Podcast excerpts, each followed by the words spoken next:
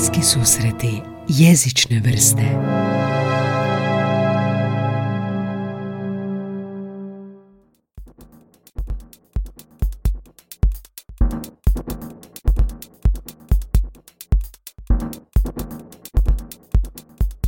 Rekla si u surovim strastima da je jedna zanimljiva rečenica ženama je financijsko razumijevanje slabije, interpretacija pojmova kao što je recimo inflacija ili diversifikacija, da su takvi pojmovi ženama dosta strani. Sandra Ferenčak vodi blog My na kojem donosi financijske savjete, analize i podiže financijsko razumijevanje. Ova druga dva segmenta rekla bi da su žene čak možda i bolje od muškaraca, međutim u, u financijskom samom znanju, ovo što se spomenuo, neki od pojmova, čini se da žene imaju e, više problema. Pokrenula je blog, a kasnije i webinare, i edukacije i jedan na jedan coaching zbog vrlo niske razine financijske pismenosti. Slabije rezultate, iako mislim da su to neke stvari koje se zapravo najlakše daju savladati. Tako da ja onako gajim nadu da, da i ovaj moj blog pomaže tome da žene zapravo ovaj, čitaju, čitajući svačaju da to zapravo nije toliko kompleksno. Danas ćemo razgovarati o tome zašto smo većim dijelom neinformirani o novcu dok nije apsolutno nužno. Razgovaramo li dovoljno o novcu te kako poboljšati financijsku pismenost u Hrvata? Tom sintagmom, financijska pismenost.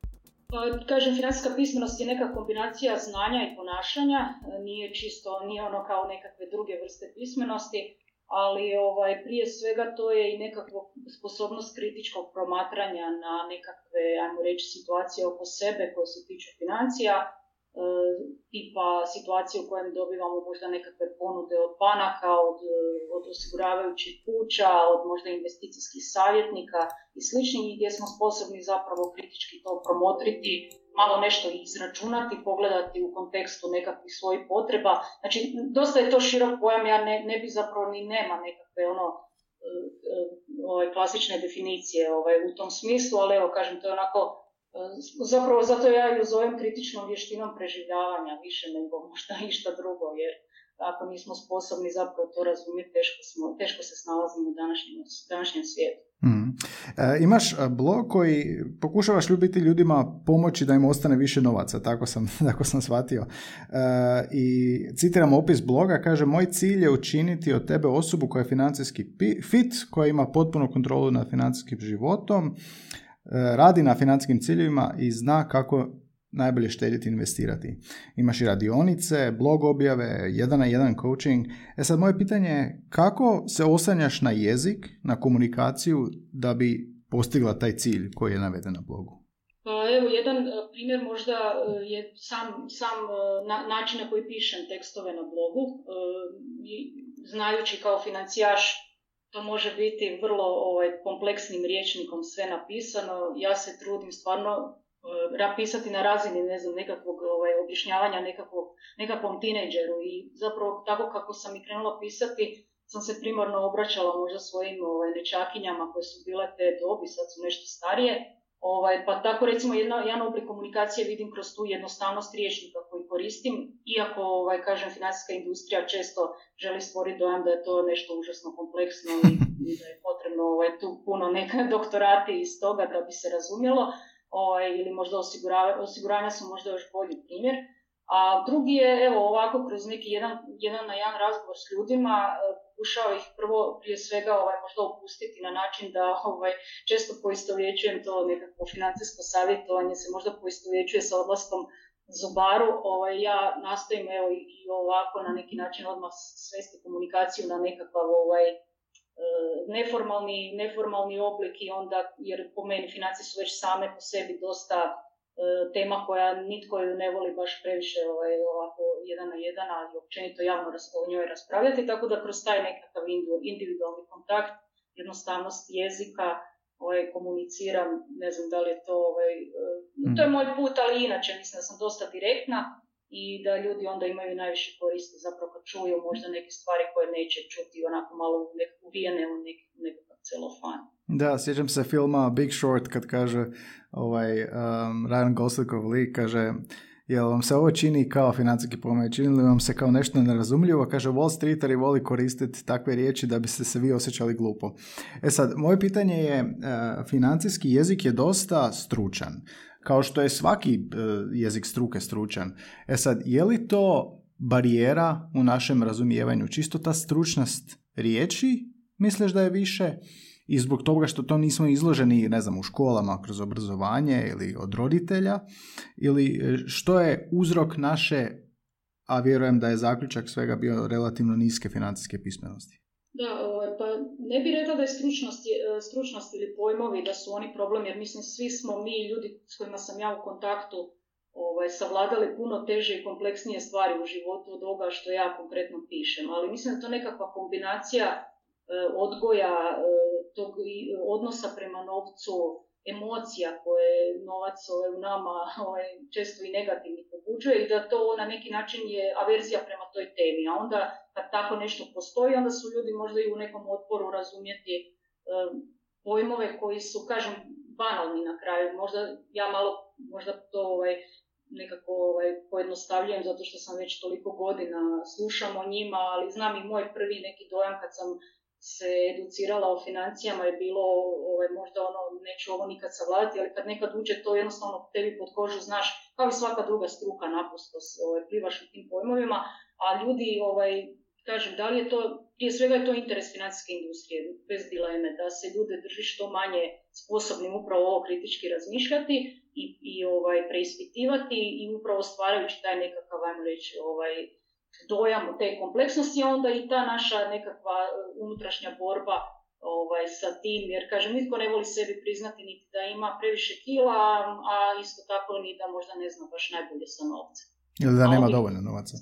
Ili da nema dovoljno u ostalom, da. Mislim, ja volim i ljudima direktno reći koji mi se jave ako su mladi i ako e, slabije zarađuju, da im je problem konkretno u tome i da moraju poraditi na zarađivanju. Nema tu sad toliko ni, kažem, dijelimo ovaj probleme e, ovisno o tome kakve su ljudske situacije, ali definitivno mlađim osobama prva stvar koja mora biti u fokusu da si ovaj, stvaraju tu rezervu kroz, kroz primarno kroz zarađivanje. Onda dolazi kasnije štenja i investiranje u nešto.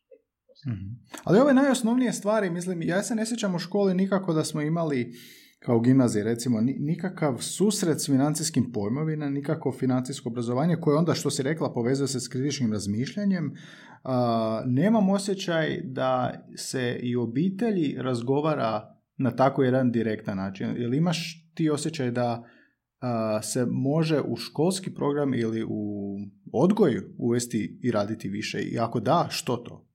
E, tu sam onako podijeljen, podijeljenih i osjećaja i razmišljanja zato što e, kod, e, kod, kod novca mislim da teško je nekome se poistovjetiti s tom tematikom ukoliko nema s čim raspolagati. Pa sad kad mi pričamo o nekakvim tinejdžerima i sad objašnjavajući im nekako uzmimo kreditiranje, a oni još nisu uopće ovaj, osjetili kako to izgleda zarađivati, to je teško. Znači treba naći model koji je primjenjiv toj generaciji, ja nisam za to jednostavno evo, obraćam se ljudima ipak nešto starije dobi, ali da treba poraditi, da, ja se sjećam, učili smo u školi o javnim financijama, e, ne kažem da je to nepotrebno da pače, ali čini mi se da ovo e, puno, puno važnije, a i u, a i u obiteljima otvoriti, ovaj, najviše obitelji otvoriti ovaj, te razgovore, znači osvijestiti kod roditelja da oni sa svojom djecom konkretno i razgovaraju o tome što je kućni budžet i što si konkretno neka obitelj može ili ne može priuštiti i kako na neki mjesečni e, ili kvartalni način upravlja novcem.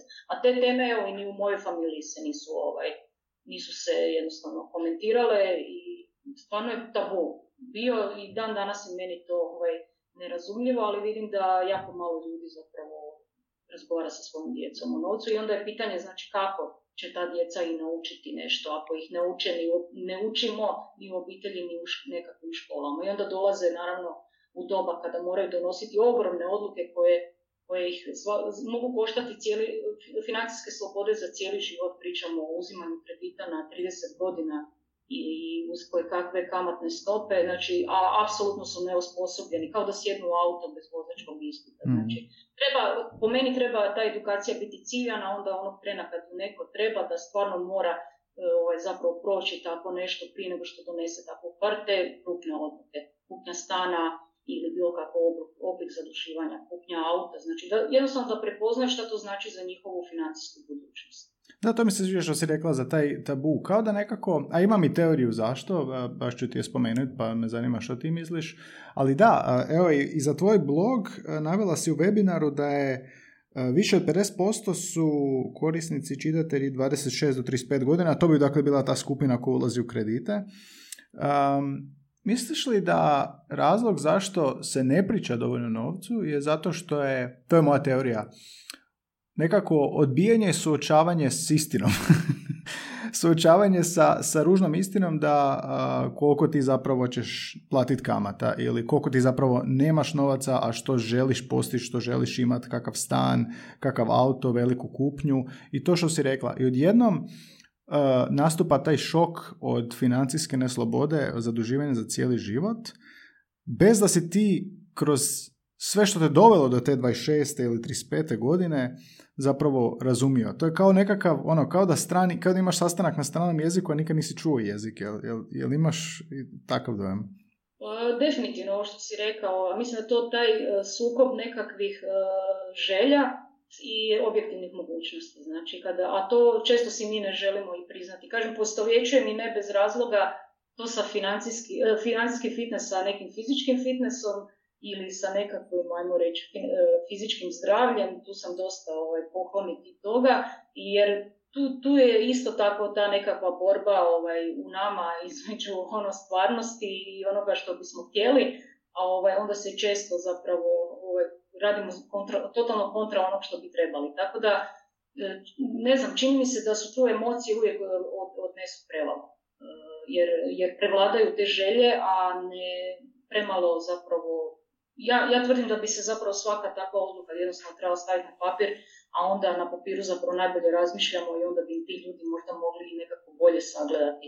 Ali činjenica isto tako da nas društvo, sve oko nas nas tjera na potrošnju i, i mi se u velikoj mjeri uh, zapravo uspoređujemo s drugima, a to je možda najgore, najgora stvar. Nisam sigurna da bi samo razumijevanje, ono što je možda na kraju važno reći, da bi samo razumijevanje, uh, dobro razumijevanje ključnih pojmova, rekla sam složena kamata ili ne znam, diversifikacija ili općenito rizik ovaj, kod ulaganja i slično, ovaj, tu pomoglo. Znači, samo znanje nije dovoljno jer je pre, preveliki utjecaj emocija. Sad, kako se svatko od nas nosi s emocijama, to najbolje zna. I nekako ovaj, svesti se u taj nekakav okvir života koji tebi najbolje odgovara, to je onam nekakav moj moj, moja poruka, jer ja ljudima ne kažem živite kao ja, ja nekako pokušavam što je više moguće minimalistički. Shvatila sam da me stvari ovaj, nikako ne, iako sam imala naravno period koji sam si ono bezgranično priušćivala što sam htjela, ali onda sam shvatila nakon nekog vremena da zapravo to e, ništa ne znači, tako da pokušam, govorim ljudima nađite si tu neku granicu gdje, gdje ste vi zadovoljni, a onda nakon toga ovaj, e, nakon toga nemojte, nemojte ovaj, odleći nekakvim uh, očekivanjima okoline i držite svoj neki životni stil s kojim ste ok. A ako bi više komunicirali o novcu od ranih, od djetinstva s djecom, sa, sa mladima, uh, više bili, kad bi novac bio manje tabu, kad bi potrošnja, komunikacija o financijama bila na visokoj razini, kako bi tu promjenu napravilo? ima puno stvari koje nama fali kao, ako gledamo nas kao nacija, ono općenito, a mislim to je vrijedi za sve zemlje svijeta, ne, ne samo Hrvatsku. E, ta količina e, nepismenosti nas košta i u načinu na koji se upravlja našom mirovinskom štednjom i u gomile drugih stvari koje sad uopće ne ovakvu neku emisiju, e, koje se samo kumuliraju. Znači, od malih nogu, ovaj, od odabira kažem, od odabira načina štednje, od odabira načina investiranja, od činjenice da možda sa nekakvim već znači samim rođenjem djeteta umjesto da se obasipaju nekakvim poklonima, djeci možda najbolje investirati u nekakav, ono, u nekakav fond dugoročni koji donosi neki prinos i onda im biti osiguraš i sve ono što možda tebi u životu nije bilo moguće, nekakvo školovanje u inozemstvu ili sutradan čak i financijska neovisnost. Ja pokušam ljudima nekako reći ovaj, e, ima, ima tih, ne, teško mi je, evo sad, puno propusta je bilo i, kod mene i kod mojih roditelja, da bi sad, ne znam, dala nekako pametovala ili davala savjete, ali je činjenica da, da bi ta ukupno podizanje financijske pismenosti nama svima e, bilo od velike koristi. Znači, kažem, evo, jedan od tih najočitijih primjera je nekakva mirovinska štednja, gdje ljudi doslovce kad ih pitam koliko imate ušteđeno, ne znam, u drugom stupu, u trećem stupu, koji će vam se direktno utjecati sutra na, na to kako ćete živjeti od, ne znam, možda 60. godine pa nadalje, a kako se životni vijek produljuje, to može biti 25 do 30 možda godina života koje ćete ono, ili živjeti kao prosjak ili ćete živjeti kao normalna osoba. Znači, morate nekako, evo, ono, najveći problem koji vidim da imamo je taj ovaj, you only live once ovaj način ili svi, ovaj, pristup životu mm. koji si možda može neko dopustiti kad je tineđer, ali kad dođe u 20. i mora preuzeti odgovornost za svoju odluku, onda više to, to ne bi smio tako razmišljati. Mm. Ali nemam formulu, stvarno nemam i ja ju kroz pisanje bloga isto tražim, kao i svako drugi. Nisam sigurno stručnjak za to. A što bih htjela da si znala sa 18 godina, recimo, ili 20? To, voljela bi recimo znati to da da bi mi ta nekakva e, ran, rana štednja, a pod štednjom mislim i investiranje, štednja, stavljanje novca u banku kao što su to nekad radili naši možda roditelji, ovaj, to ne funkcionira već dugo vremena. Znači, da sam znala možda više o investiranju, da sam znala o tim dugoročnim efektima koje, no, koji novac može donijeti ovaj, i da neki način, u biti novac ti daje neki uh, miran san, nije to ništa, on sam po sebi nema vrijednost, niti mu treba davati neku vrijednost, ali ta činjenica da ti zapravo u, e, u životu e, kroz to dobivaš opcije, da ne moraš možda, ukratko možda bi mi pomoglo da znam da ne znam, u nekoj dobi života više ne moram toliko raditi, da, da sam se osigurala iz sebe i možda ovaj, ono svoje najmilije ovaj, na neki način tako da, da im mogu pomoći, da im mogu biti ovaj, nekakav e, ono, support ovaj, podrška, eh, ništa sad posebno, znači možda više evo da sam osvijestila ovo što danas znam da sam bar znala desetak posto tada. to je svima želje, jel da? Uh, ja se uvijek sjećam da, da sa mnom nije, uh, da sam počeo štedjeti prekasno. I cijelo vrijeme sam se govorio, pa zašto ja nisam ovo barem pet godina ranije znao? Zašto mi nitko nije rekao? Ja uvijek nastavim onda krivi druge, jel? Mjesto sebe. Ali, da. E sad, i onda možemo pričati malo o tvom blogu. pišeš baš to što bi recimo i ti voljela znati ranije. Uspoređuješ recimo koliko ćete dati banci kamate ako kupujete, koliko bi trebali uzimati kredit s obzirom na koliko zarađujete. E sad, jesu li tvoji čitatelji apsolutni početnici. A ako nisu, oni koji apsolutno nemaju nikakvu financijsku pismenost, hoće li razumjeti tvoj blog, tvoj blog objavu? E, ja sam normalno jedno dvije i pol godine e, samo pisala e, i ovaj, nisam imala taj tu povratnu ovaj, informaciju o tome koliko zapravo ljudi to razumiju. Osim što bi, bi naravno iskomentirali na nekakvim ono, društvenim mrežama i Radi se sigurno o jednom krugu ljudi od možda 300 do 500 koji kontinuirano čitaju i komentiraju, a onda je tu možda još nekih, pa rekla bih, ono, mjesečno svrati oko 6000 ljudi na blog, što nije malo, ali ono, sad svatko po svojoj nekoj potrebi i tu je jednostavno ne znam znači, kakva je razina razumijevanja, ali bi ono rekla tih nekih par stotina e, vidim da razumiju i da i njih muče iste teme i u biti ja pišem stvarno ne pokušavam pisati iz aspekta nekog eksperta, nego osobe koji muči taj isti problem koji želim nekako sebi kroz to pisanje razjasniti, a onda dok to sebi razjašnjavam, e, pomažem na taj način i možda i drugima da sebi ne raspletu neke nedoumice.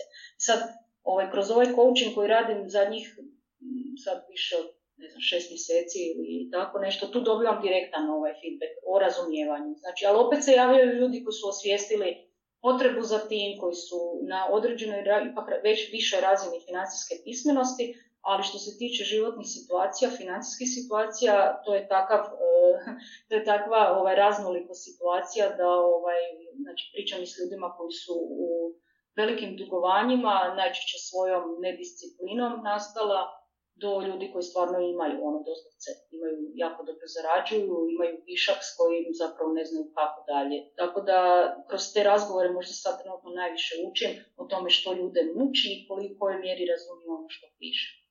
Ali evo, ja bih rekla da je iznenađujuće zapravo, moj blog je nišni blog, Ovaj, ja kad sam ga počela pisati stvarno nisam očekivala uopće ni blizu ovakvu posjećenost. E, računala sam ono moj krug od nekih par stotina prijatelja će iz neke portuazije to čitati, ali na kraju se to stvarno super primilo i očito da ljudima treba ovaj, e, treba jedan neovisan pogled koji nije niti banka, niti fond, niti netko treći ko, ko u pozadini zapravo nudi nešto e, od svojih proizvoda. Znači, to je jednostavno neko vrsta povjerenja, mislim da ljudima dajem, uljeva malo više povjerenja možda nego te financijske institucije kada pišemo o nekim temama. Jer pišem s aspekta on, osobe koja je na istoj strani kao i oni.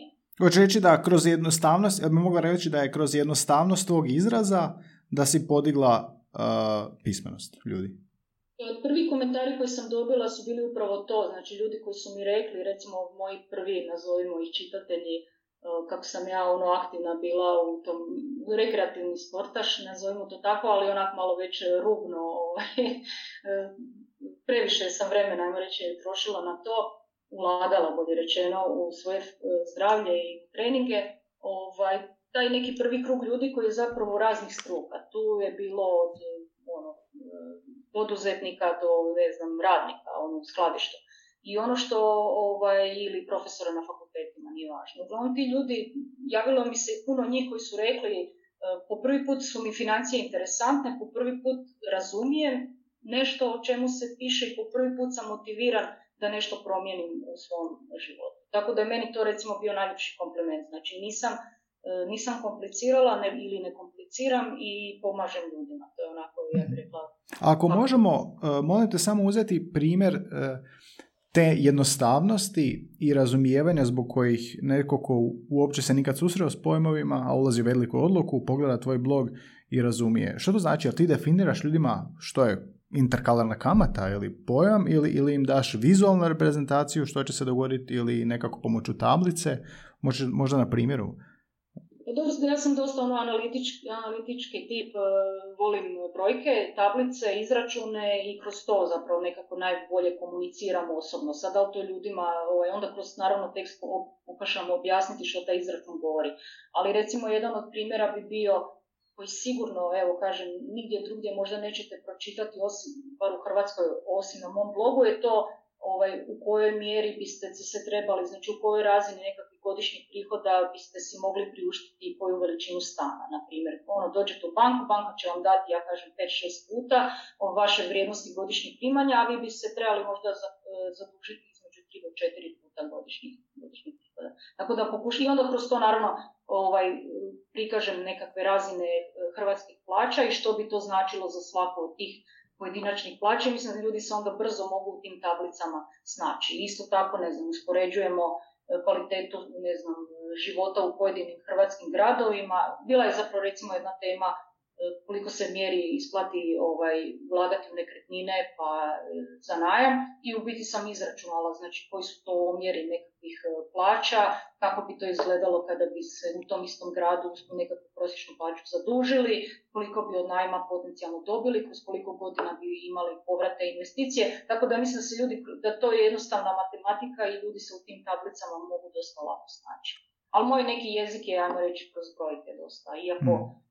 Ovaj, ali ta objašnjenja nastojim da su bar ono, bar na nekom ljudskom jeziku. Da, vidio sam tu tablicu, to smo i mi gledali pri kupnji stana. znači vidiš kvadrat stana, koliko zarađuješ, koliko godišnje, ovako možeš davati, ali ne ovako. Da, da, da. Da, mislim da je jednostavno da se Da, da, da, tablica je... Ne znam koje da je mm. Tablica je baš ovoga da pregledna, to, to sam primijetio, preglednost ovog bloga mi je zanimljiva jer e, nema puno fantaziranja, nema ovoga previše objašnjavanja, nego gle, ovo su činjenice, e sad ovdje usporedi, ovdje pogleda, jel? i onda objašnjenje zašto. I to mi se sviđa. Sviđa mi se što je to tako svedeno na lokalnu razinu, što si rekla, na naše plaće, na naše situacije, jer često na internetu možemo pronaći razne izvore, pogotovo najviše dolazi te komunikacije iz SAD-a. Pa ono, trebaš imati ovoliko ušteđeno, trebaš imati ovoliko, ali to su dva različita sustava. Dalje ključ onda je bio znači svesti sve na našu razinu u pogledu naših plaća i našeg, našeg stanja ovdje. Jel? E sad, kako je u drugim zemljama uh, riješeno? Ne znam jesi upoznata, sad smo pričali o našoj zemlji i koliko je kod nas financijska pismenost, njena razina. Imaš li informacije o tome kako druge zemlje i drugi narodi pristupaju financijskoj pismenosti?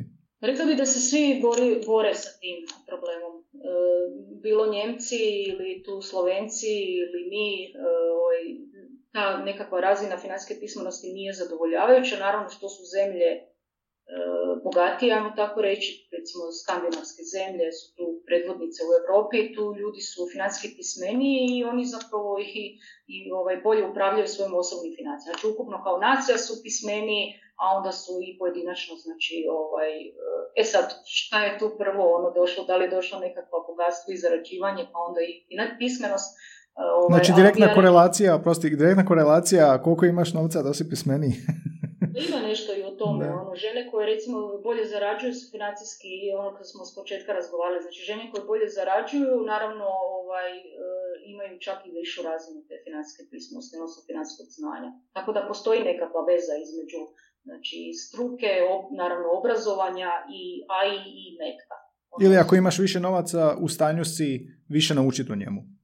Pa u biti ti onda te muče više kako ćeš s tim novcem dalje. Hmm. Ono, ako si na, nema, ne zarađuješ dovoljno što je općenito. Ja mi rekla zapravo da je ženski problem broj jedan je, su, je niska razina zarađivanja ili značajno niže zarađuju od muškaraca i onda ako si ti svodiš svoje financije na to da zapravo ovaj, optimiraš ta primanja, potrošiš u tom mjesecu na ono najnužnije, naravno da te onda ne muče pitanja investiranja, niti o tome dalje ovaj, niti te zanima služeni kamatni račun, kad zapravo ti nemaš od čega dalje. Ne?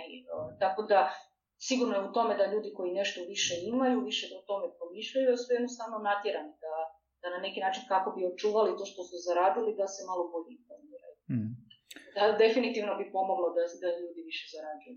mm Vidio sam tvoj webinar na youtube i sad, je li ti, jesi primijetila da YouTube je onako interaktivan, možeš mu komentare čitati, možeš, uh, ako je live, isto interakcija sa slušateljima i gledateljima.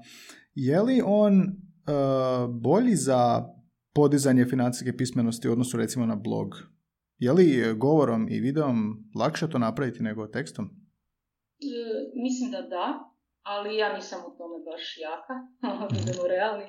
Ovaj, meni je to bilo neki eksperiment uh, i ja bolje pišem, bar po svom sudu, ovaj, i lakše, lakše mi je pisati zapravo. Ono, možda sam malo introvert, pa volim ovaj, taj, tu pisanu riječ radije, sakrice iza tih riječi.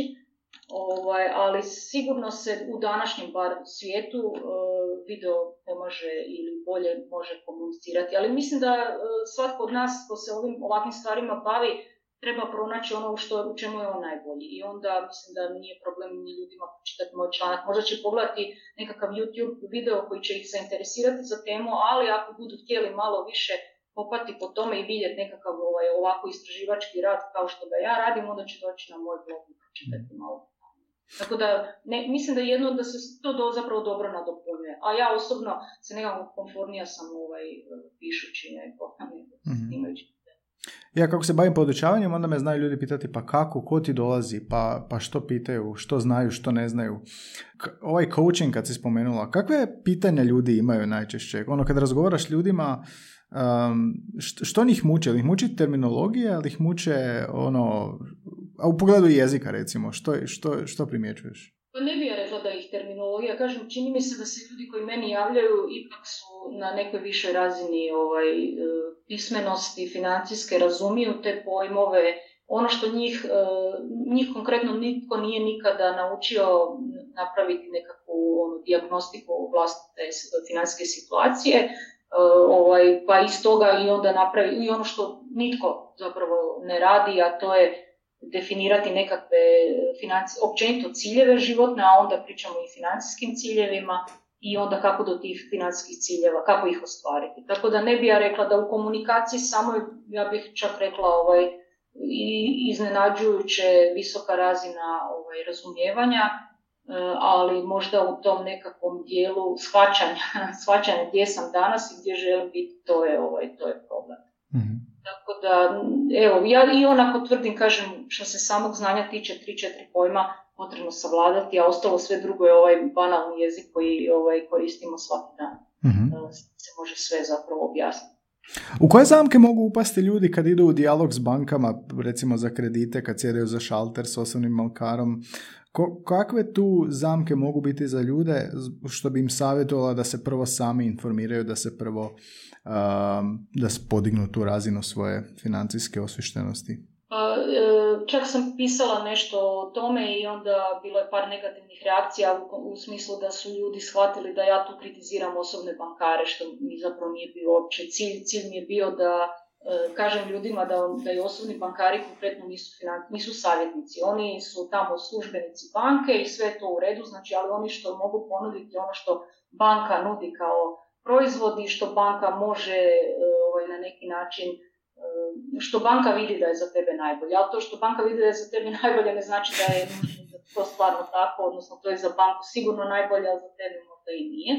I ovaj, tu ja pokušam ljude upozoriti, nemojte ovaj, tamo dolaziti u, u očekivanju da će vas netko savjetovati, bolje to odraditi taj, tu domaću zadaću kod kuće i evo vam, ajmo reći, evo konkretno kako. A onda kada dođete u banku zapravo iskoristite tog nekakvog e, službenika, bankara koji će vam onda pomoći da vam objasniti da li ta banka konkretno može ispuniti vaše prohtjeve. Znači vi dođite sa zahtjevom, a nemojte doći do toga da vam, da vam oni pružaju na neki način savjete. Jer mislim da neki od njih naravno i, i ne znaju, a ovaj, razina isto, oni isto pate od istog problema te financijske pismenosti, bez obzira što možda rade posao koji bi tražio malo više, ali, ovaj, ali s druge strane to i njima nije, njihov poslovni interes je sasvim drugačiji od onoga što bi bio naš osobni interes. Tako da jednostavno po meni ne, ne treba nam biti izgovor, često ljudi kažu ovaj, ne znam, ovaj mi je prodao ovo ili onaj mi je, recimo ovaj mi je prodao životno osiguranje ili bankar mi je uvalio kredit ili ne. Pa nije tebi nitko to zapravo uvalio ili ono, tu ono što ja kažem, volim biti direktna, ljudi vi ste svjesno donijeli Svjesno ili nesvjesno, to je vaša odluka, vi ste donijeli takvu odluku, netko je tamo jednostavno bio s druge strane, e, spreman vam to ponuditi, ali vaš je zahtjev bio za takvim nečim. I morate jednostavno osvijestiti da je to naša osobna odgovornost kao i nešto bilo drugo, kao ponašanje u prometu, jednostavno tako moramo biti sposobni vladati sa svojim osjećajima vezanim za, za novac. Da, i to se baš iz webinara, mislim da si rekla da bez obzira ko, kome daješ da ti upravlja financijama kao bankar ili savjetnik ili prijatelji, uvijek moraš sam biti odgovoran za to, za svoje financije. Moraš znati što ti se događa s novcima. Je li to zapravo financijska pismenost onda? Je, da. I, ja zapravo tvrdim da ljudi e, kad jednog dana i dođu do te razine da razumiju, onda će ishvatiti da im ta druga strana možda i ne treba. Da, da, ne kažem, stručnjaci, ono, postoje neka razine i, e, i kapitala, ajmo tako reći, gdje gdje bi stvarno, ovaj, gdje nadilazi to možda nekakve individualne sposobnosti, ali na onoj razini na kojoj većina ljudi s kojom ja komuniciram, mislim da su u potpunosti smo sa vrlo, kažem, ti ljudi su u svojim karijerama savladali puno kompleksnije stvari. Onda je paradoksalno da zapravo ovako nečem jednostavno kao što su financije ovaj, imaju problema. Znači, to je mhm. doslovce edukacija ono, od, jednog uh, popodneva, i, ali ključno je to preuzeti odgovornosti odgovornost i, i ne samo, ovaj, mislim da tu žene često imaju problem isto što prepuštaju, na primjer u brakovima, prepuštaju to ovaj, partneru. E, I, mislim, i obratno vrijedi naravno, ali često se događa da, ne znam, možda e, muški dio ovaj, preuzme na sebe upravljanje tom novca, što mislim da bi zapravo trebalo biti nekakva podijeljena odgovornost. Mm to su neki ono, stavovi s kojim se možda neko ne slaže, ali ja mislim da evo, jednostavno kad si malo više damo truda da nema potrebe da angažiramo za to neko Znači gubitak u biti kontrole, ubitak upoznatosti dovodi do situacija koja je nepoželjna vjerojatno. Jel? Htio sam te pitati, kao e, u mom, ja kad predajem, ne znam, ima gramatičkih dijelova jezičnih koji su zahtjevniji od ostalih u načinu na koji ću ih podučiti ili objasniti. Što ti je najteže objasniti ili prenijeti kad govorimo o financijama? Pa, pa Pa možda ne znam, kažem, nekad mi nedostaje taj direktni feedback, ono dok ja pišem zapravo možda sebi više tumačim nego drugima, pa mi je teško onda razumjeti što je ovaj, toj drugoj strani bi trebalo pojasniti, ali možda najmanje mi je problem objasniti tehničke stvari, znači ono, prinosi, izračuni, matematika, to je nešto onako jednostavno i lako objašnjivo, ali je više stvar zašto, znači uvijek zašto? I ono što i krasi, što zapravo našu publiku možda u većoj mjeri ovaj, krasi, kažem uvjetno, je ta neka skeptičnost ovaj, prema bilo čemu što se oko, oko nas događa, pogotovo ako se tiče države, znači bilo kakvi potezi države, tu smo jako podozrivi ono, i ne volimo, ovaj, ne volimo čuti ništa. I onda uvjeriti ljude da da trebaju, da trebaju na neki način ovaj, slušati više brojke nego, nego emocije ili, ovaj, ili nekakva, ljudi kažu često ne vjerujem u to, mislim, a ono, u biti kad recimo kad pričamo o investiranju, to uopće nije pitanje vjere, nego je to stvar nekakvog ovaj, više matematike i razumijevanja mm. i trendova nego bilo čega mm. Da imaš sad tečaj jedan na jedan sa mnom, koji recimo, pa rećemo da nemam nikakvu financijsku pismenost, evo za, za početni tečaj, Ko, u pet sati sa mnom što bi, što bi bio dio programa kako bi podigla moju financijsku pismenost, da radiš jedan na jedan sa mnom. Što bi, što bi u pet sati pokrila? Ovako, svrha glave. Od, od početka do kraja, pa prva stvar, kažem, je važna ta dijagnostika i onda mislim da ljudi najbolje povežu ono što čuju sa e, i najbolje razumiju kada promatraju svoju osobnu situaciju. mm Znači mi se krećemo e, kad radim coaching od neto imovine, znači sagledavamo ono doslovce gdje si danas, a to je neto imovina je zapravo odnos e, imovine i obaveza, znači nekakva brojka e, kada neto, znači da, neto imovina, krećemo od neto imovine kao nekakav prvi korak koji daje neku sliku gdje si danas ovaj, u svom, ne znam, financijskom životu. Nakon toga gledamo ovaj, nekakav, e, s ljudima obično napravimo nekakav financijski plan, onda bi recimo s tobom napravila da napraviš doslovce da vidimo kako bi izgledala tvoja tekuća godina, prihodi, rashodi, znači u kojoj mjeri vladaš svojim primanjima, u kojoj mjeri vladaš troškovima i što na nekakvoj godišnjoj razini možeš e, stvoriti što dodatne štednje. Znači u neto imovini vidimo što imaš sada, a kroz nekakav godišnji plan 12 mjeseci vidimo što na nekoj razini redovne godine možeš još dodatno kreirati.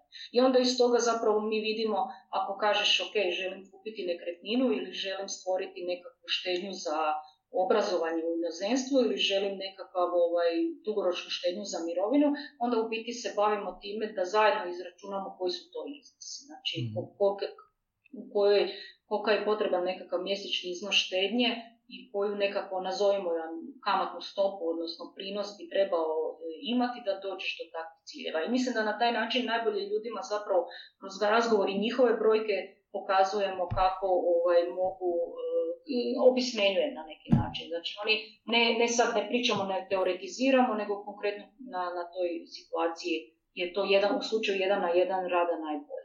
Mhm. Ali ako je to nekakva grupa u pitanju, onda u biti isti je proces, samo tada ljudi samostalno to Ja im objašnjavam znači što im taj brojke znače, kako ih mogu izračunati i onda ono na neki način ih tjeram da samostalno zapravo proučavaju i izučavaju. Naravno onda pričamo, kad pričamo o nekakvoj štednji, investiranju, tu malo onda više treba edukacije u smislu zašto je važna diversifikacija, zašto je važan složeni kamatni račun, koji su efekti, što se može očekivati kroz neki dulji vremenski razdoblje investiranja i onda naravno ljude zanima kako, ne u što.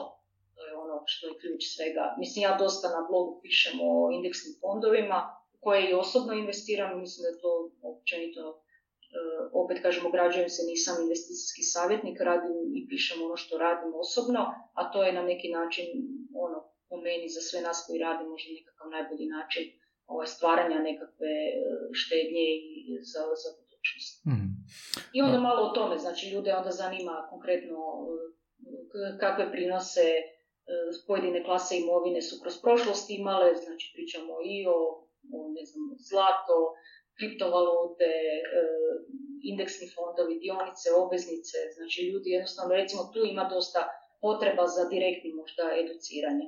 Ovaj, mhm. kako se pojedine klase imovine uopće ponašaju, kako su se ponašali u prošlosti i možda što se može očigledati u nekom budućem razvoju. Zvuči kao dobar tečaj, zainteresiran sam. Nadam se da, da Pošto je ovo nekako jezični podcast i, i cilja naučiti slušatelj nešto i mene, naravno, um, htio sam za kraj te pitati, jel možeš nam uh, dati onako, neću reći definicije pojmova, nego barem navesti što trebamo znati esencijalno kao početnik kako bismo podigli svoju financijsku pismenost. I bez da objašnjava što je to, nego čisto ono, googlajte ovo, radite ovo. Čuli smo dosta ovih stručnih pojma diversifikacije, što ja ne znam što je. Fondovi, ok, upoznat sam malo. Što bi svaki građan Hrvatske, znači u ovom dijelu, svijeta trebao znati, googlati, educirati se pomoću tvog bloga ili drugdje, kako bi bio financijski pismen? Pa ja uvijek kažem, to su tri pojma, već sam ovaj, često, se, često već e, ih spominjem, a i danas sam pričala o njima, ovaj, pa se nadam da, će, da su već motivirani i već googlaju, uh, bit će motivirani, a to je, uh, znači prije svega inflacija, to ne moram objašnjavati, mada je valja istražiti zašto i puno se sad priča o njoj, pa da. ovi krajevi poznaju i hiperinflaciju, koja je vrlo ozbiljna stvar. Znači trebamo znati što je inflacija i kako utječe? Kako ona utječe na, naš, na našu ušteđevinu, na našu kupovnu moć. Mhm. Znači, znači, nas zanima osobna naša situacija, nas ne zanima kako će se naša vlada boriti s tim. mm zanima, naravno globalno nas ne zanima u ovom konkretnom primjeru e, se tiče naših, naših džepova. E, drugi pojam koji treba dobro savladati diversifikacija, isto smo spomenuli, a ovaj, mislim da tu ljudi jako dobro znaju, ono ne stavlja sva jaja u istu košaru, nema mm osobe koja to ne zna. E, to vrijedi za sve aspekte života, od, od zaposlenja, različitih izvora prihoda do investiranja i mislim mhm. da sve to primjenu diversifikacije u svim tim segmentima trebalo evo, zguglati mm ovaj, ili potražiti na mom blogu.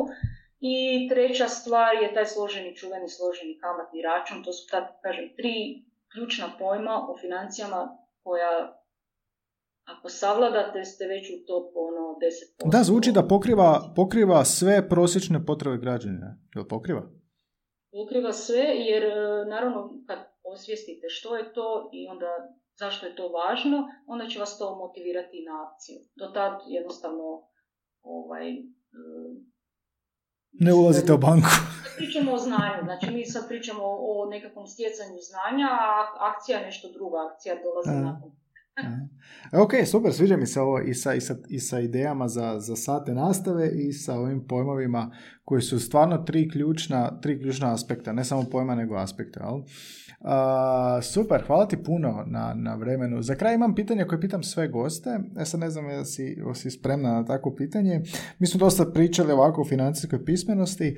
Sve goste obično pitam na kraju što im jezik predstavlja, da mi u jednoj riječi izraze što je za njih jezik. Ti komuniciraš financijsku pismenost, ti kroz tekst, audio, trening, predavanjima i ostalom ovdje na podcastu zapravo pokušavaš educirati.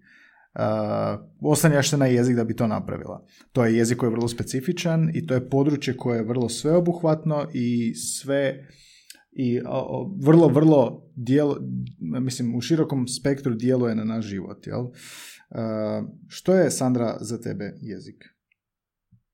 Pa dobro, mislim da si već u pitanju dao i odgovor. Ovaj... A mora biti jedna riječ.